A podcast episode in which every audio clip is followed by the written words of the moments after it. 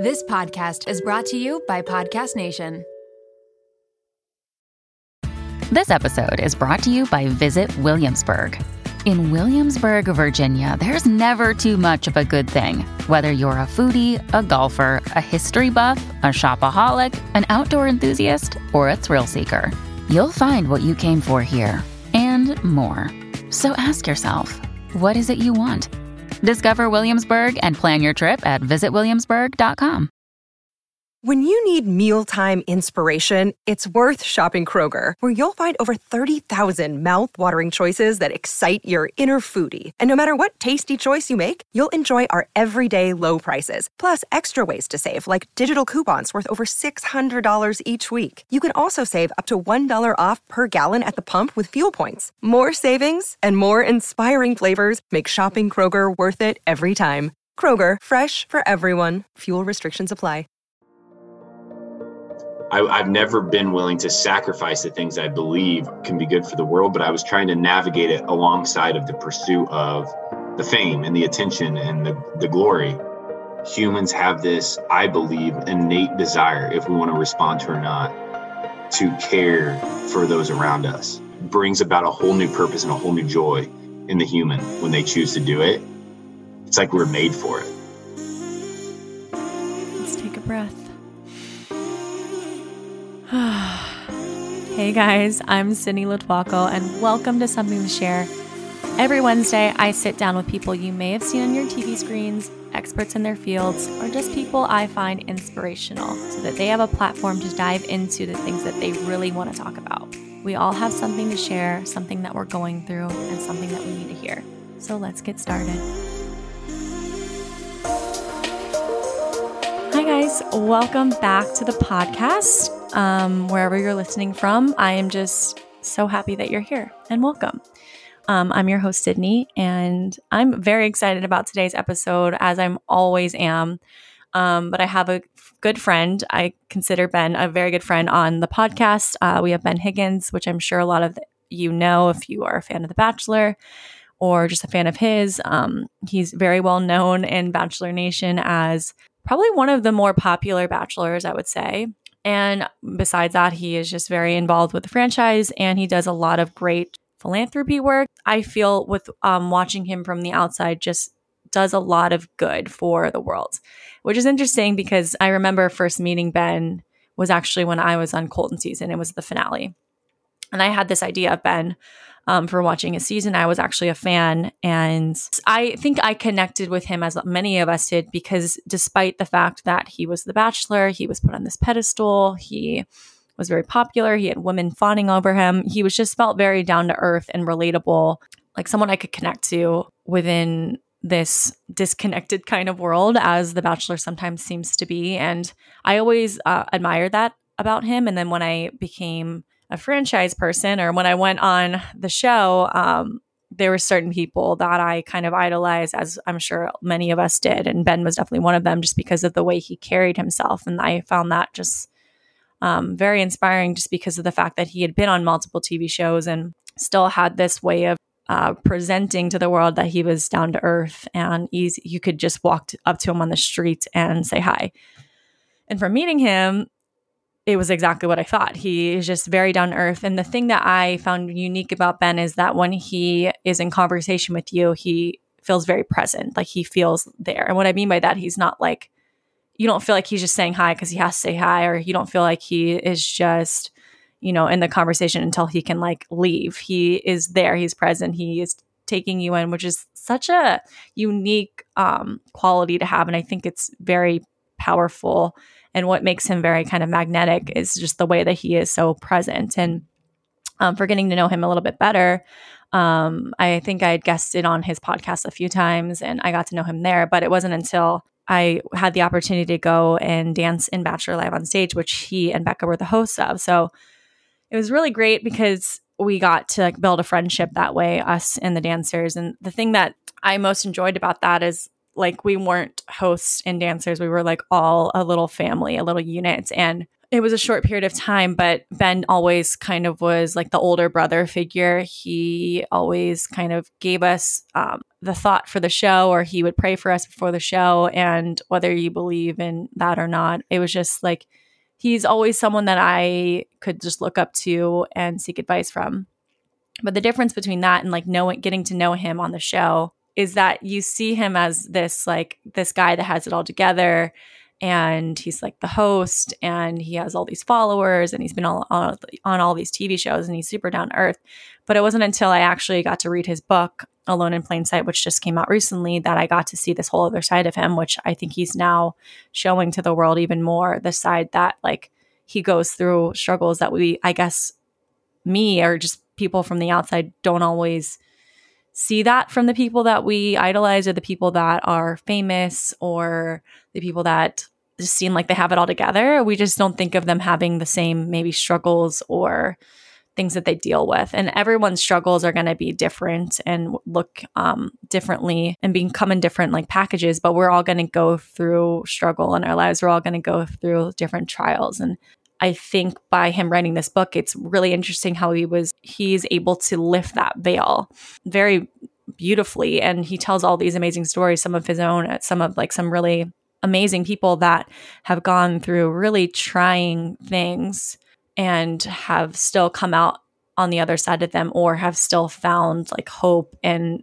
faith or something that kind of pulled them through despite what may seem like impossible to someone else. Um, so I definitely recommend reading the book if you haven't. It's such an, a good read, and I love the way he um, tells stories, and a lot of them are so touching. And I'm not going to give them away, but I think what's powerful about the book is it helps to see that people, even like Ben, go through these things. People struggle or go through their own insecurities or whatever it is to get them to where they are now or where they want to be. And we don't always see that when we see them from the outside. We don't always think like they had to struggle or they had to work for certain things. And um, I think it's always really cool when you get to see the other side of that, which is a lot of what I wanted to do with this podcast was to get to show you the other side of like famous people or people with huge followings or people that we idolize or people that have been successful and getting to see like how they did it or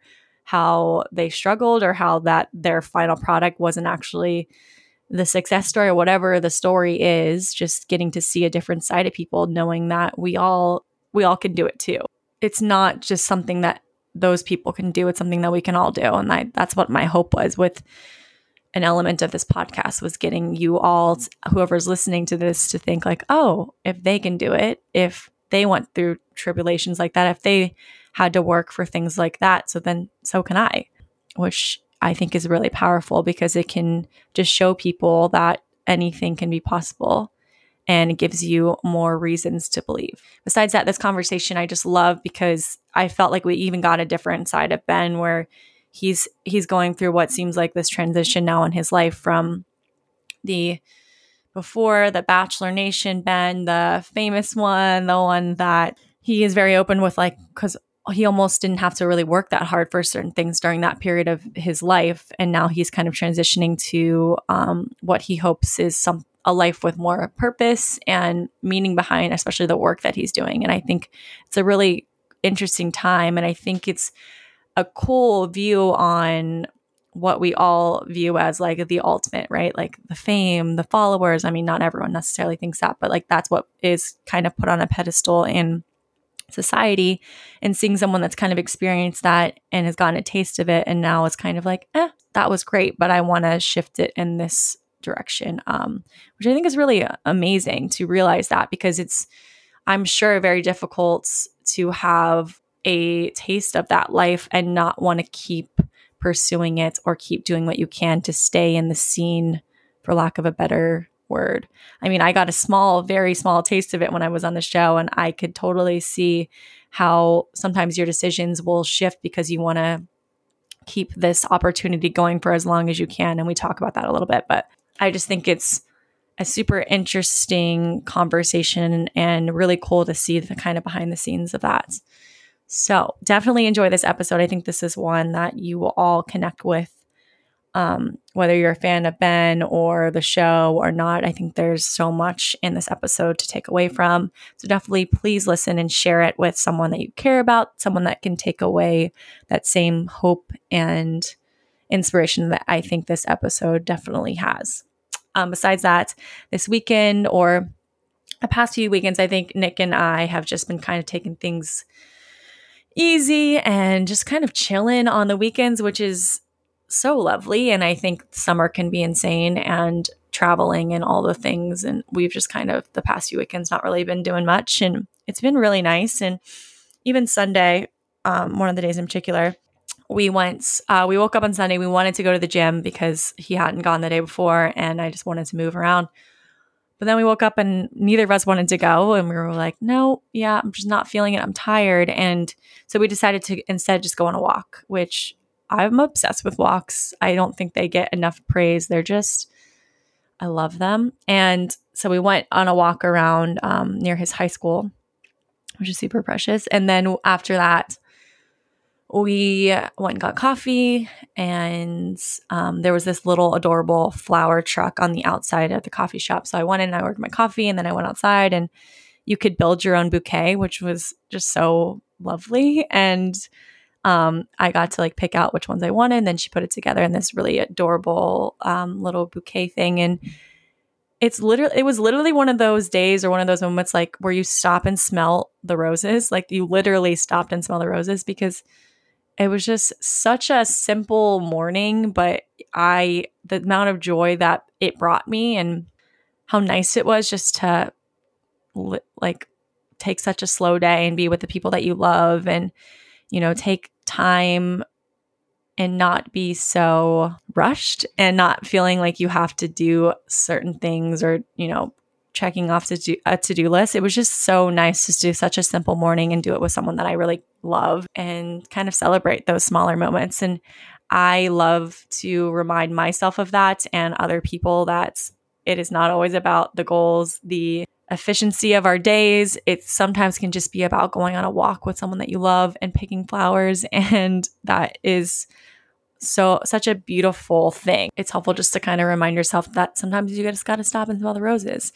So maybe I'll challenge you today to, if you're listening to this episode, to take it outside, go on a walk, take a breath, um, give yourself just an hour to do less and take in what this episode has to share and, you know, take a deep breath and know that everything's going to be good and it's more than okay and necessary to take time for yourself um, to show yourself that love and to stop and smell the damn roses, you know? So, yeah, that's kind of it for me today. I'm excited about this episode and for you guys to hear it with Ben. So, please, again, share it. And if you haven't already, make sure that you like the podcast on Apple Podcasts so you can be reminded of episodes every week and I can t- continue to grow it and get it to the people that I know need to hear it. So, enjoy this episode today, guys, with Ben.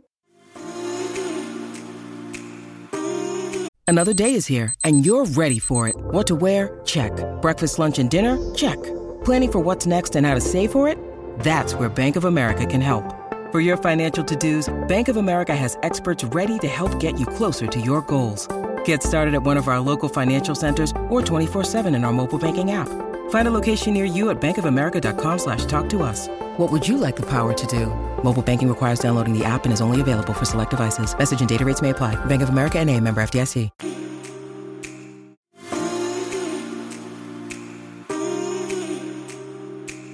I should be wearing your Hope Still Wins sweat or shirt that I bought. It's super soft. But You should. next time. I should be. It didn't match with my flannel, so Mhm. I was going Midwestern for today, but whatever.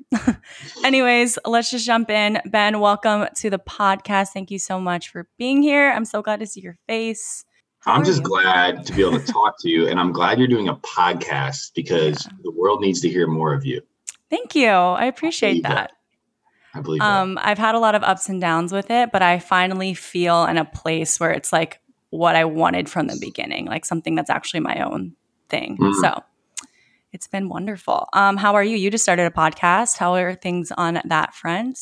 How's your life? Oh wow. Um life is is honestly really good. It's very transitional right now. hmm I feel like every, I feel like it's a really exciting time um, for me, but also it's a really hard time. Um, a lot of things in my life are changing and in some of the best ways, right? I'm getting married. Mm-hmm. Um, the, the bachelor, I'm no longer going to be a bachelor. And for five years of my life, I've been, um, my identity's been built in being a bachelor of some sort. Uh, yeah, you were the bachelor at one point.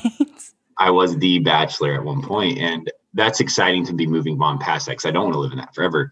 But it also means like I'm separating myself from years and years and years of my identity and what I've been told I am, moving into something different. And, and that's why you just said, you know, I started Hope Still Wins, which is a podcast that uh, I started because I I love it. I believe in it. Um, I would want to do it for the rest of my life. It's been hard to launch it. Uh, mm-hmm. You know, people are listening, but like it would be great if it was an immediate success because for years of my life, Sydney, a lot of things I was able to do were become immediate successes because of the platform. Yeah. And this is a season where that's not always going to happen. And that's great. It just means different kind of uh, a different kind of goal, maybe a different kind of outlook on it, uh, different expectations. Um, but hope still wins is a, is something I want to do for the rest of my life. So we're going to work to make it something great.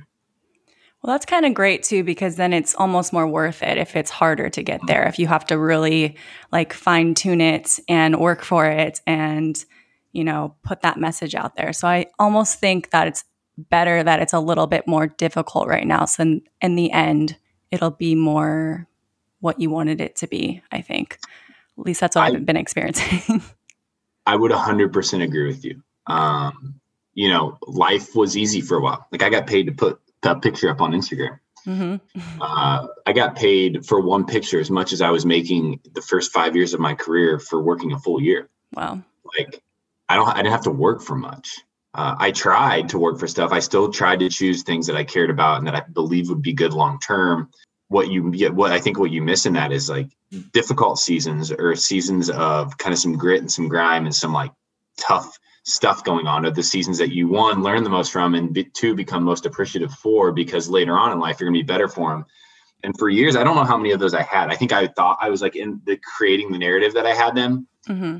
Uh, when it came to mostly work uh, there was other things going on that were obviously difficult but mostly when it came to like work and how i was putting food on the table i didn't have to work that hard now i have to work pretty hard uh, and i'm excited for this again i need yeah. to it's good for me it's good for it's good to feel like nothing's going to be given how does it feel to have like purpose now behind your work? Like I feel like you have with Generous and things like that, but mm-hmm. you said like putting up a picture on Instagram, getting paid for it. Like how does it feel now to be transitioning into a, like a purposeful workspace? Well, I yeah. So I believe that this stuff that that I'm like I'm doing it now because it's I've learned a couple things here over the last five years that I'm now starting to identify. One is that fame is not at all fulfilling.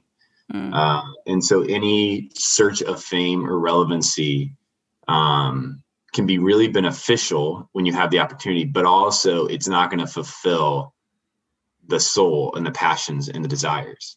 Two is that I was willing to, um, I, I've never been willing to sacrifice the things I believe can be good for the world, but I was trying to navigate it alongside of the pursuit of the fame and the attention and the, the glory. Um, so now that I have to work for this stuff, I'm ecstatic. I just mm-hmm. don't know how anymore. Um, yeah. You know, like I don't know what it's like to have patience. I don't know what it's like to take time. I don't know what it's like to sit in seasons of learning and listening and hoping and dreaming. But like those are good things that I can't wait to bring back in or that I've already started to bring back in. Even with Generous, like Generous was a a quickly growing coffee company. COVID hit, one of our stores shut down. The other store had to shut down just temporarily. The other store shut down for good. Mm-hmm. Um, sales dropped, momentum slowed down, and then I'm still in charge. And so once we get out of COVID, now it's hey, we have employees to still pay. We have a mission to still pursue. We've got to we've got to get tough. Like we've got to. Mm-hmm. I've actually got to like strategically figure this out again. There is a a really exciting thing to happen when you sit down at the end of the day, you have a drink in your hand and you go like, I, I worked today. Mm. Like I, I, I, I put some, some sweat in today, some frustrations in the day. You feel alive again. And uh, and so that to me, I, I'm I'm excited to keep feeling alive and feeling like I'm working towards something something hopefully good. Mm-hmm. I think so. That's so nice that you have that perspective because you kind of had the extremes of life. Like you had the fame, you have that thing that everyone puts on a pedestal for like the ultimate end goal, but you had that and now you're kind of pulling yourself into a different direction. So I think it's cool that you have that experience to kind of pull from and then knowing what you want for the rest of your life. So that's mm. pretty cool. Yeah, and, and it doesn't come just like naturally. Yeah, I think it comes from me saying, "Oh my gosh, it is amazing to have my cover on the cover, or my face on the cover of magazines. Oh my gosh, it's amazing to get paid for this. I'm getting invited to parties with people that I've watched on TV for years. Mm-hmm. This is awesome." And yeah. then at some point, it started to hit me that it was still really fun, but it was really self. It was really selfish I wasn't allowing anybody else to come in on this story with me, and I didn't really know what kind of good it was bringing to the world, mm-hmm. um, other than the lifestyle that I got to live. And uh, and that I don't think that was that good for the world, but I don't know what benefit it brought long term. And so mm-hmm. it kind of started to humble me and make me question what what is this all about. And I started to say, well, a lot of this is meaningless. Um, and so what can i how can i bring meaning to this? And so that was a slow i mean it, it, sounds easy now but it was a slow transition to asking that question like how do i bring meaning to these things that i'm involved in or how do mm-hmm. i switch over to have a life of meaning? So yeah it's uh i'm glad that i'm glad i'm on that path. I think it is the right path but it was not easy and it had a lot of a lot of frustrations along the way. Yeah i bet because yeah that path is pretty enticing when you're in it and it's easy to keep chasing it and trying to do things to keep yourself in it but it's nice that you had that realization, which I'm sure wasn't like overnight. You were like, I can't do this anymore. It's probably was a slow process for you to kind of mm-hmm. let go of the habits or whatever it was that you were doing. So yeah, I'm excited for your new journey. I I am I am also, and um, now don't get me wrong. If anybody ever wants to invite me to another golf tournament, um, I'm all for it. Uh, yeah, I'm sure you're not going my, away.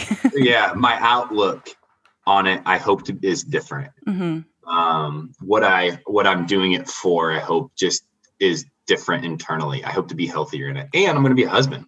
Yeah. Um, it's no longer about me at all. Like it's about us, and so like I have to. Like this is a good thing for me to get into. I'm 32 years old. Mm-hmm. Uh, I remember when my uncle. Now this is back in the day. This was, geez, 20 some years ago. But he was 30. So and in the Midwest. So take this into the consideration and he was at a dinner. Uh, he was 30 and single, and he was at a dinner, and this older man walked up to him who was single and said, Hey, I want you to ask yourself this question Do you want to be single forever? And my uncle was like, What do you mean? He's like, I'm just telling you now that if you want to find a partner, you have to start opening up to it now because the longer you live in singleness and alone and kind of just like dancing around, dating and doing whatever, like the more you're going to get stuck in your own ways. And I thought that was super offensive at the time, but I'm seeing it. Like at 32, I have yeah. to release some of my old ways because I've gotten pretty I've you know, I've lived alone for a while, done this whole thing alone, pretty stuck. And so mm-hmm. I'm excited to become a good husband. I think this is part of that. Yeah, it's definitely a shift in mindset for sure. Like you can't just be like, I'm ready, let's do it. You have to like yeah. actively open yourself mm-hmm. up to that idea. Yeah, it's uh it's just weird. And then when you I mean, you know this too, like when you have years of your life being recognized for being single. Mm-hmm. Um, a career on it almost. Uh, yeah, a career on it. It's weird to like have that away, take taken away, or just mm-hmm. to have that change. I'm ready for it, uh, yeah. but it is it is odd because for five years, not only have I been celebrated for being single, I also was publicized for being single. Yeah, uh, and I'm not going to be single ever again. Yeah, that's true. I've been thinking about that too lately because you go on TV and you get more opportunities for being single, but mm-hmm. now it's like that's not a thing anymore, but I'd rather be where I am than then. But it's also that thing in the back of your mind, like, whoa, I was praised for something that you're trying to end essentially with what you're doing, but you're still continuing to get like opportunities from it. So, yeah, it's mm-hmm. interesting. Well, and it's also weird because for years, not for years, uh, I think there's two seasons they called in, uh, after my breakup and said, "Hey, do you want to come back and be the Bachelor?" Mm-hmm. Or would you consider? I don't know if I like. I would say to phrase it correctly, I think they said, "Would you ever consider it?" So, so, for two years of my life, uh, I was at some point processing: Is this right for me? Wrong for me? Do I want to do this? Not want to do it? What does it mean? Mm-hmm. Uh, and I would be lying to you. I, I always said no because I didn't believe I was healthy enough to do it again or physically could. Um, but it, I would be lying to you if I didn't say there's a little bit of that every time that felt a little bit like reassuring or like that I was getting some confidence back when they were like, "We think you should come back," and I'd be like, "Oh yeah, Yeah. they want me back." Yeah. Um, there was a little bit of that that felt good, Mhm. and uh, but also again, it goes back to my original statement. I, I think it felt good for all the wrong reasons. Yeah. So Yep, that's the line. Um, I kind of want to get into the segments that I have. Um, first one, I always ask people to share something that's surprising, maybe from their nightstand or something with a funny backstory. So, what did you bring for us today, Ben Higgins? You know, I uh, on on the nightstand, I have a um, a humidifier. Mm. Um, I have a noisemaker. I have a box of tissues um, because I have a, terrible allergies. But inside of my nightstand, I I keep a picture of uh, my family. What now with Jessica? Um, and a couple pieces of writing that I'm going to share in a bit because there's a couple things, but a couple pieces of writing that I like to read um, that have been passed down to me from my mother. Mhm. Um, and so when I'm, I get really anxious in the evenings. So when I go to bed, I like to read this stuff to re- just kind of calm my soul. Yeah. It's like a grounding practice. Yeah, yeah, it's good. Yeah. So that's my nightstand. Um, but I, you know, it's pretty empty. Do you snore with um all of those machines that you need? Uh, no, I do not snore. In fact, I missed the most important thing on my nightstand. Here's a trick to anybody out there. I do not snore. I grind my teeth. Mm, Uh, yeah. So I have a an amazing Tupperware bowl that has uh um Efferdent. Yeah, Efferdent, right? Hmm. Next to it. So I can soak my retainers during the day because I put my retainers in before it's bed necessary. I it's can't not sleep glamorous, but It's I can't wild. either. Yeah. I, I literally dislocated my jaw one night because I didn't sleep with it. so definitely try to It's- avoid that. It's crazy. yeah if i travel and i forget them um it's not beyond me if i'm gone for a week to have them overnighted like I mean, it's important. It's like that in contacts. yeah yeah super important so that's on the nightstand also okay. Yeah, I've actually noticed, I don't know if you've noticed this, with your night guard, it kind of thins out your face because you're not using those muscles during the night. So it's- Ah. It's almost like cosmetic in a way, even though it's really unattractive at night. that's worth it It's and once i mean once you fall in love what's a, what's a retainer i mean there's a lot of weirder stuff that you have to see Way weirder. You just got to do it from the beginning. Like the first few days when you just pretend not to have a retainer or like to have all these things that you put in your face. And you just kind of have to like do it from the jump and just be like, here I am, accept me, or yeah this is it. And- but and over time you get used to it. I remember when Jessica uh, first would visit Denver, she would, you know, do that whole like, no, nothing's, no, I have, I do nothing. I'm just perfect." always pretty. Yeah. yeah. And then that stopped. And Yeah. I remember the first time she walked in and she does, she has this like white, like zit cream thing that she like polka dots her face with. Um, and then she gl- like, she like puts this like glossy stuff over that or something that like hydrates her skin through the night hmm and she pulls her hair up and she puts in her retainers. And the first time I was like, whoa. Um, and now if she does it, like I I I don't even know if I recognize any. But it's just like just a thing. Like it's just there. It's great. And she has a lovely skincare process. So I'm sure that is working wonders for her. So it's keeping I get to her watch a lot of basketball because she does that at night. And it's like 30 minutes of her doing that. I get to watch basketball. I know my boyfriend's like asleep by the time I finish my skincare routine. He's like, "Do you have to do it every night?" I'm like, "Yeah, it's a routine." Yeah, uh-huh. I get it. Um, is there anything that's been kind of on your heart or mind lately that you kind of want to share or talk through? I do. Uh, can I can I take like a minute and read this? Yes, please. Okay, so this is some. This is what I was talking about. That was next to to my bed. It's been it's incredible. Um, it's by Richard Rohr and Brian McLaren. So this is what it says. Uh, here, let me read the most important uh, paragraphs. To realize that some growth is slow, that all processes are not swift. I cannot always discriminate between what takes time to develop and what can be rushed. Because my sense of time is dulled, I measure things in terms of happenings. Oh, to understand the meaning of perspective that I may do all things with a profound sense of leisure. Um, and then it moves on to say, um, much time is spent on things that are not very important, while significant things are put into an insignificant place. In my scheme of order, I must unscramble my affairs so that my life will become order. Oh God, I need thy sense of order. And then this last paragraph I need thy sense of future. Teach me to know that life is ever on the side of the future. Keep alive in me the forward look, the high hope, the onward surge. Let me not be frozen either by the past or the present. Grant me, oh patience, Father, um, this for a sense of the future without which all life would be sinking, sicken and die. That's by Howard Thurman. Hmm.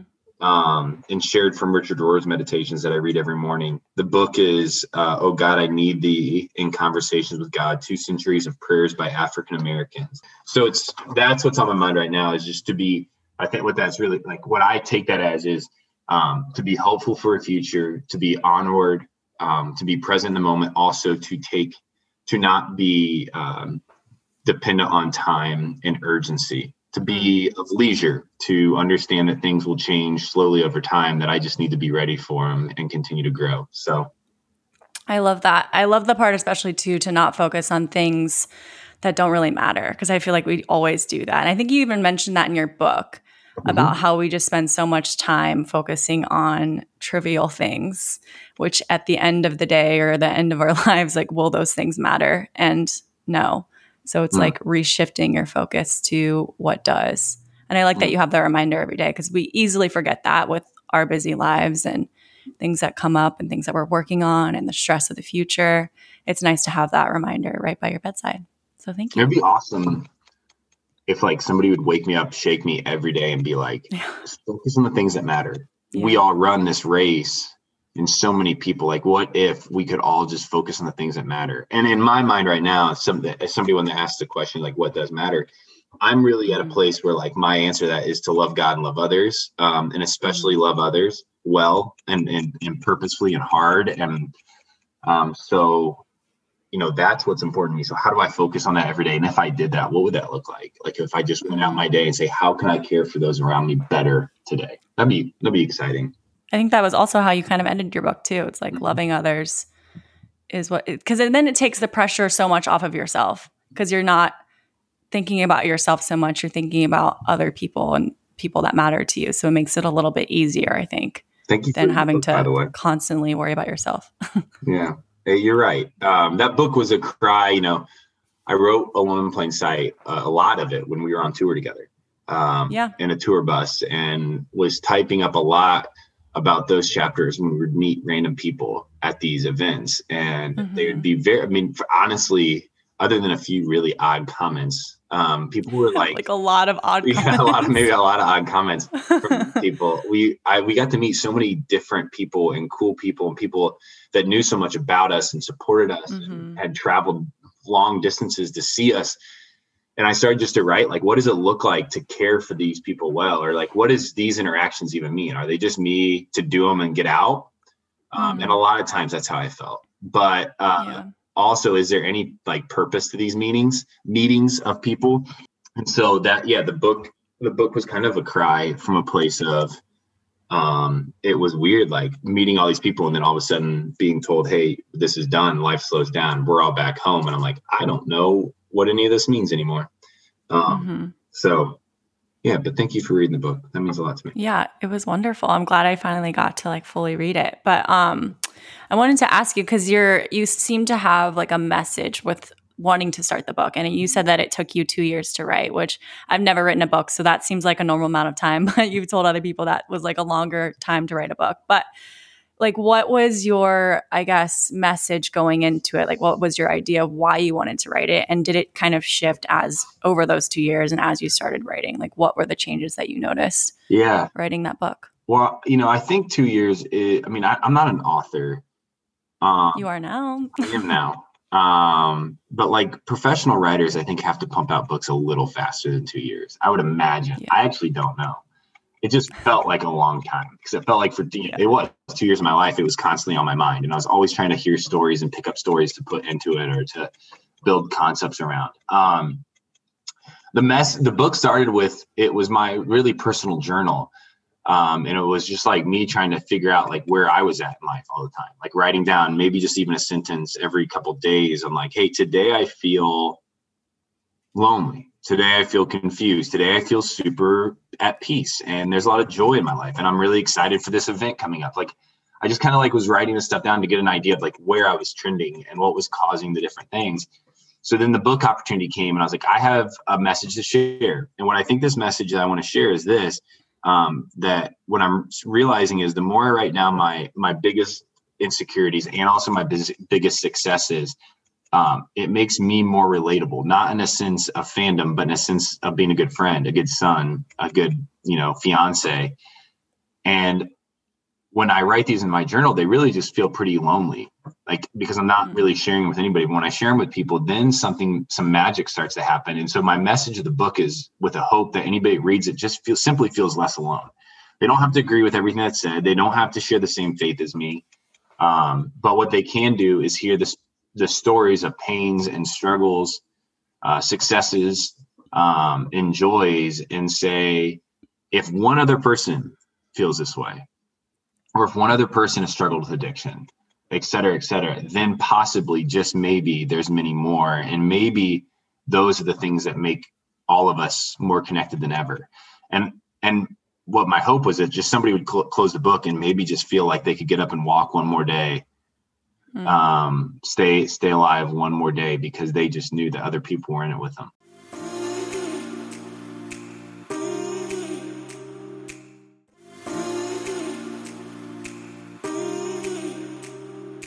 I love that someone like you is writing that because you look at you from the outside and someone like was the bachelor was the host of this wrote a book like has a podcast you see they seem to have it all together and don't go through the same things that everyone else goes through. And I think by you writing it, you're just lifting that veil to being like, I'm the same as all of you out there. And just because I've had these opportunities doesn't mean I haven't experienced the same pain or the same um, trials as other people. And I love that you're able to kind of show that through such a like a large platform as you have um, and get it to more people which is really awesome it's an interesting point because as i've gone in this transition phase of life uh, I don't know what else to call it right now. I'll come up with a better word at some point.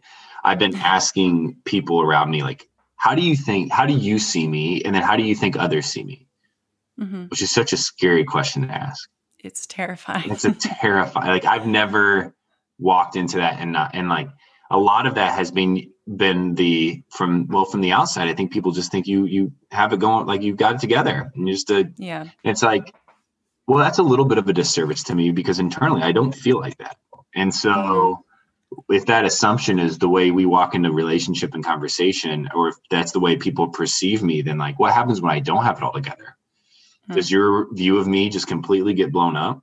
Like, do I am I no longer welcomed into your at your table? Am, am I no longer hmm. a friend of yours? Like, um, and so the the the difference with that, which I'm learning, is I try now to go into every meeting with somebody understand they probably have something going on.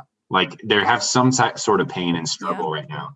And so that just allows it to at least be a, uh, an expectant place for them to open up at some point and say yeah hey i'm i'm going through addiction. I'm you know i've cheated on my spouse. Like whatever like at least then i can sit with them that moment and know that like that relationship isn't going away. It just i have to play a different role. So it's interesting that people have seen and, and like perceive it that way because as much as I would like to try to say, hey, I, I feel like I got, you know, I'm, I'm working hard to keep things in line.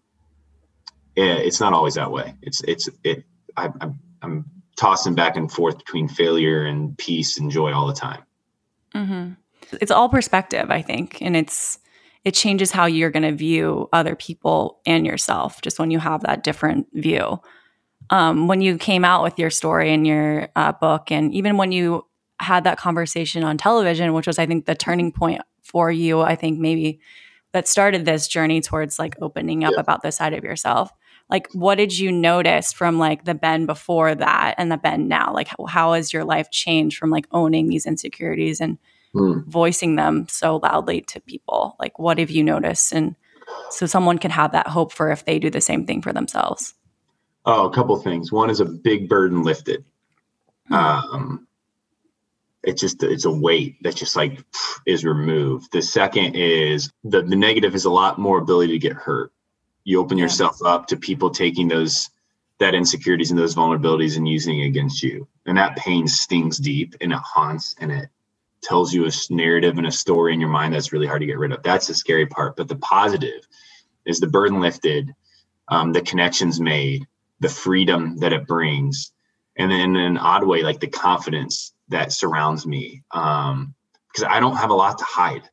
And mm-hmm. some people have to. I get it. I had something to hide for years of my life. Um, but I just don't have a lot to be fearful of. And the more pain that people cause me by using my insecurities against me, the tougher I get. And so then I'm, I'm almost, um, it's almost impossible for me um, to be offended or to be hurt by people using their insecurities against my insecurities uh, because I've I know where they're coming from, and I've almost built up a, a muscle to fight that and to push it aside and to say no.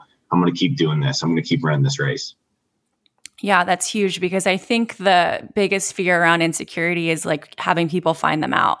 Hmm. And I think that's why we keep the walls up for so long because we're so afraid if like I show you my insecurities, then you won't love me or then you'll judge me for them. But by you owning them, they can't do that necessarily. Mm-hmm. I mean, people can still judge, but it, there's less um, weight in them because you've owned them and you've shown them. There's nothing else yeah. to hide because you're just kind of out here. Yeah, yeah. So. What else are you going to do to hurt me? I've already, yeah. I've already opened this up. I've gotten in front of you.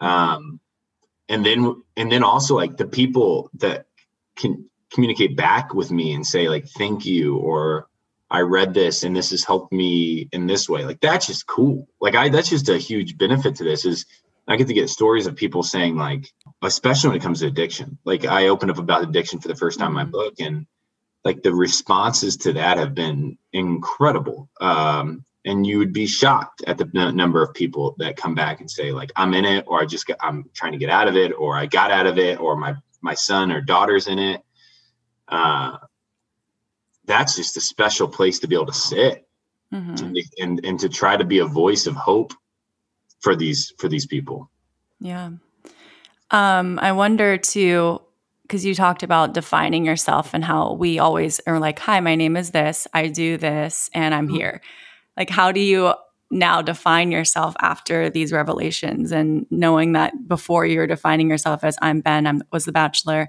I have generous. Like, well, how do you define yourself now? Mm-hmm. Uh, that's consistently changing. Mm-hmm. Um, but what I attempt to do is when somebody asks me, like, "Who are you?"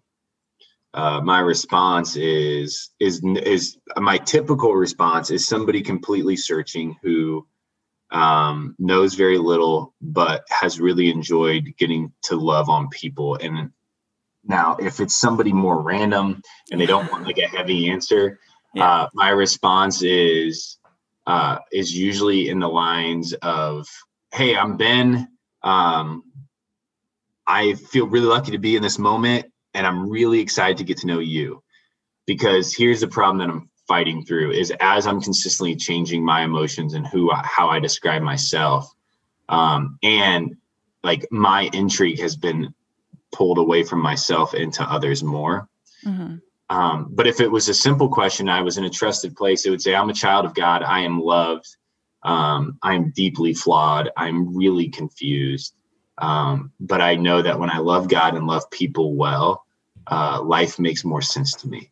Um, mm-hmm. that would be my my safe response, and in, in most situations, because I believe all that to be true. It's proven to be true, and there's nothing around that that I believe should or will go away in my lifetime. Mm-hmm. Do you feel with this like less alone after owning up to these things? Are you still kind of do you teeter back and forth between feeling like alone or like within a community? I don't know if you follow the Enneagram um, at all. I've been told about this, but I I need to fill one out. So no, yeah. not really. But okay, so just the, for anybody out there that does, I'm an Enneagram four. There's like nine different personality types or nine different Enneagram types, and I'm a four. And a four, I'm a strong four. And a four is somebody who is more comfortable, kind of in the melancholy.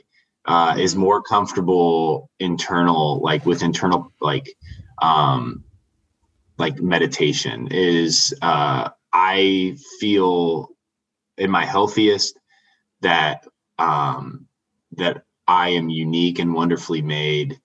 At my worst, I feel like an outsider looking in at the party that I wasn't invited to, um, and I feel deeply flawed. So um, I think I'll always fall back and forth. I think that what makes me me. Yeah. Uh, I think it's one of the things that I now, as I learn more about myself, one of the things I love the most is that because I live in this place of back and forth, it I don't live in a fairy tale land, which allows me to be a, a safe place for those who are hurting, especially my friends.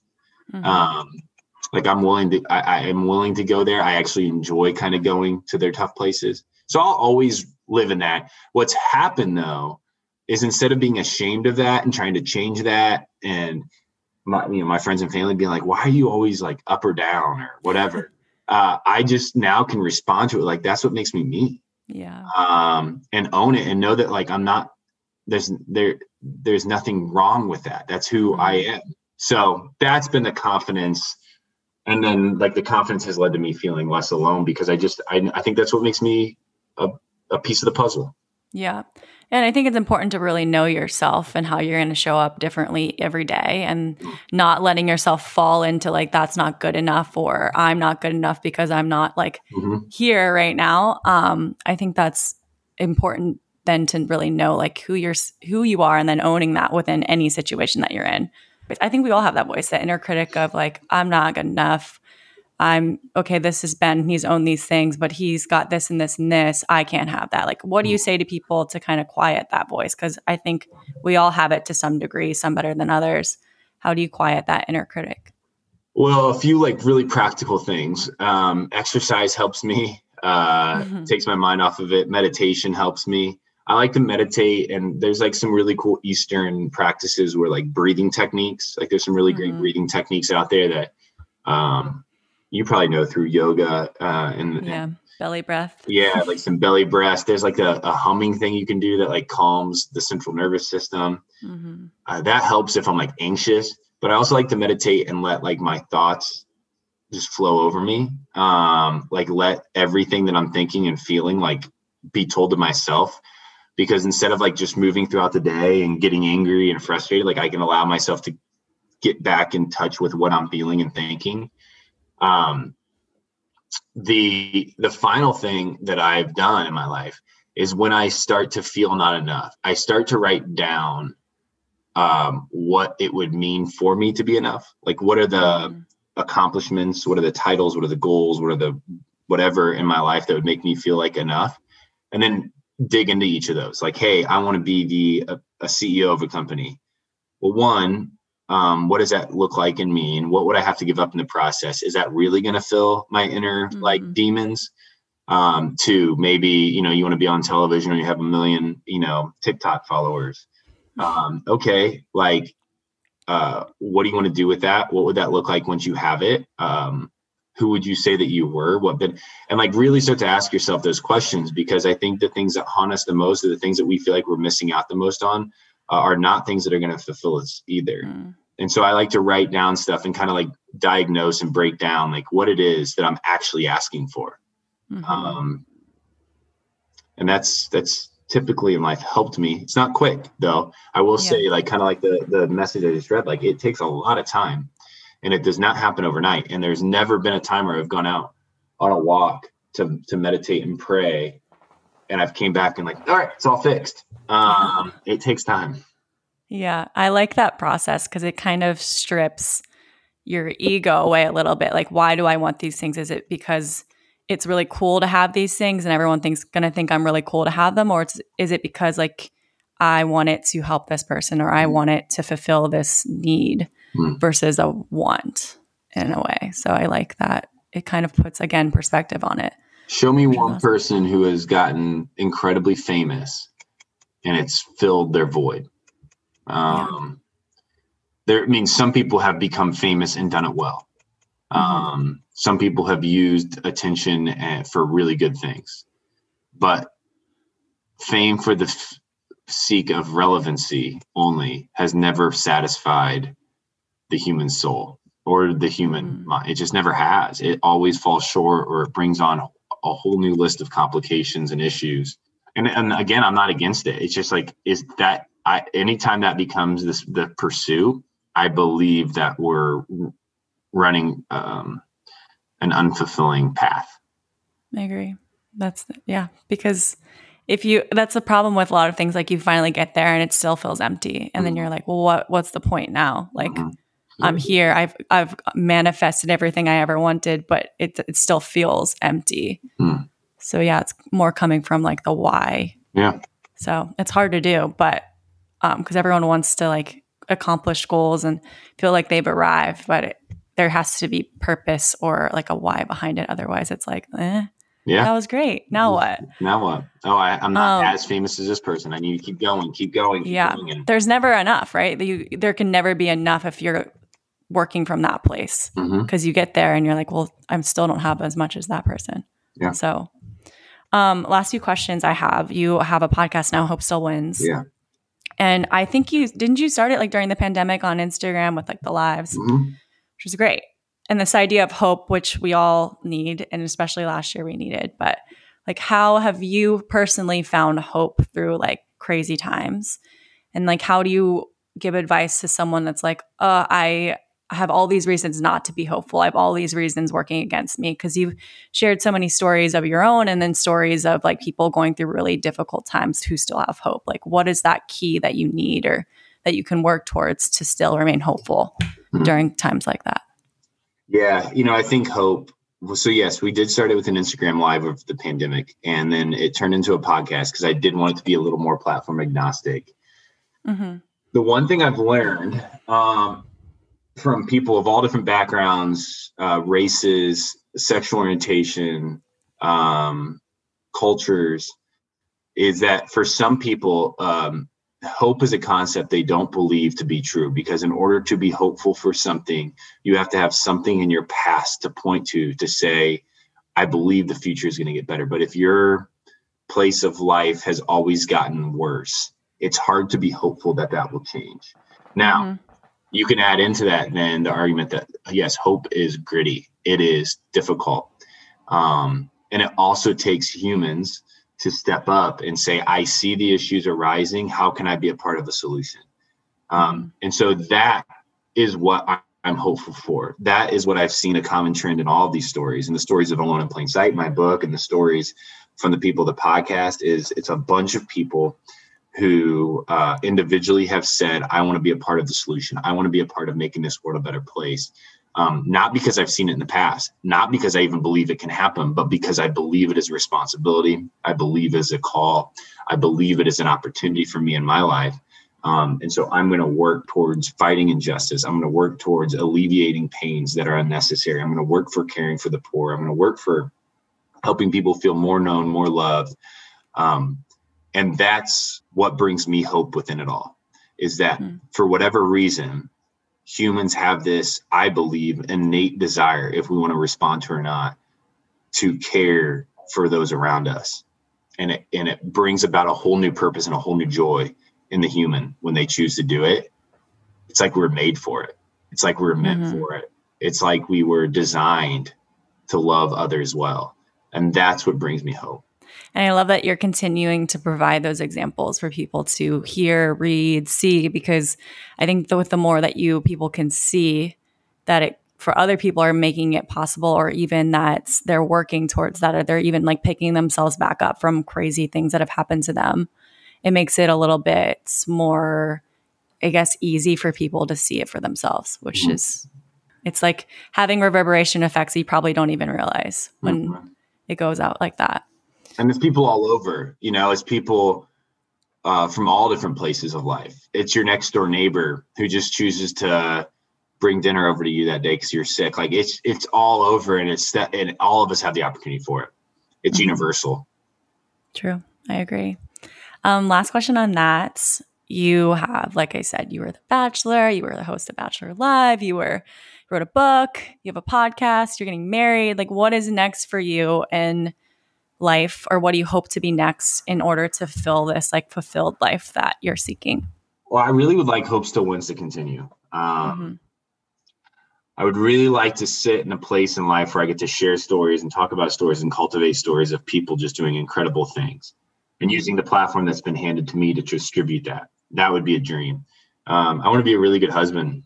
Um, I want Jessica to feel loved, to never doubt the support, to never doubt the love, to be the biggest and best version of herself. Um, and she'd do it without me. Um, but I want to be an asset that as she does it, she knows she has a safe place to fall back on if things don't go well. Um, and I'm so I want to do that. I want to um, be a good friend and a good family member over the next few years in a different light. Like not because necessarily I can give them anything, but just because I'm still here. So that's kind of what I'm looking forward to.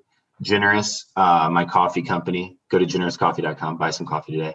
That's um, so good. yeah, yeah. That that is just a that's a passion of mine that I still believe will do great things in this world.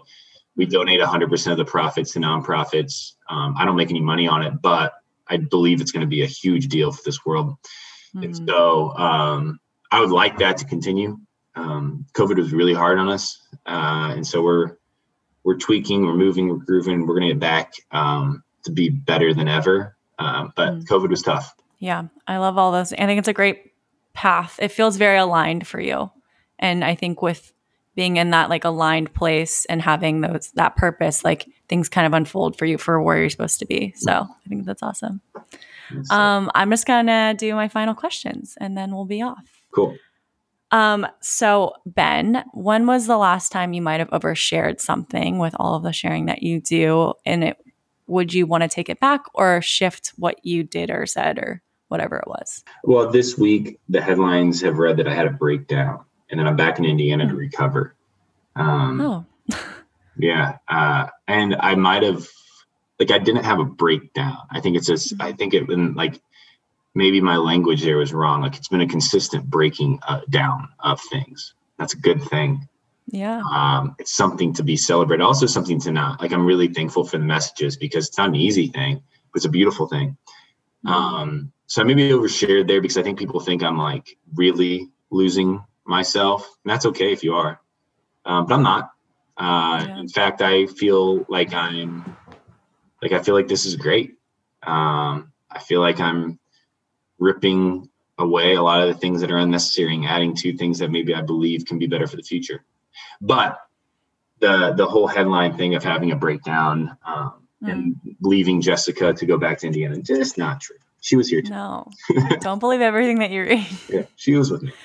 Isn't there a song that was like on Grey's Anatomy? It's like "Beauty in the Breakdown." Yeah, I think that's that is. Yeah, that could be your theme song. That's it. I think that's great. Um, last two questions. What do you want to be Ben remembered by? That I gave more than I took. I think that is exactly what you do. And then final question, um, what can you share one last piece of advice with my audience? It can be like huge, small, whatever advice you got. Advice I got. Well, this is the advice that I'm sticking to because I don't have a lot of advice to give in life. Um, but I do know this to be true. Um, that no matter where you're at, no matter what you do, no matter what uh, how you feel right now, you have the unique ability to make a difference in this world because you still have breath. And then I believe that is a call. I believe that is a purpose. I believe is a, a demand on your life to go out and help those who are hurting, including yourself. Um, feel more loved, more seen, more healed, less alone. And I think it starts now. I don't think it starts with a, I'll do that next week. I think it starts right now in the smallest of ways or in the biggest of ways. Um, but no matter what you're at or what you have done or where you, how insignificant you feel, you've got an opportunity. And I would just call you to do that because I believe that when you do that, life becomes more rich, more full of joy, more full of stories, more full of connection. Um, and you become a community maker and not a community taker. Mm, I love it.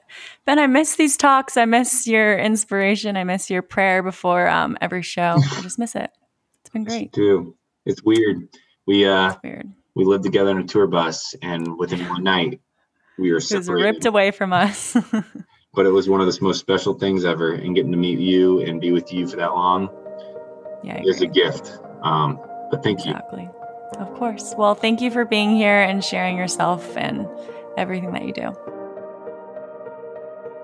That is it for me today, you guys. Thank you so much for being here and for listening. Before you go, make sure that you rate, review, and follow, as well as subscribe so you never miss an episode. And one thing you can share in the meantime this podcast, obviously. Send it to a friend who needs some inspiration or give us some love on social media and tag us at Something to Share Podcast on Instagram. And I'll see you next Wednesday.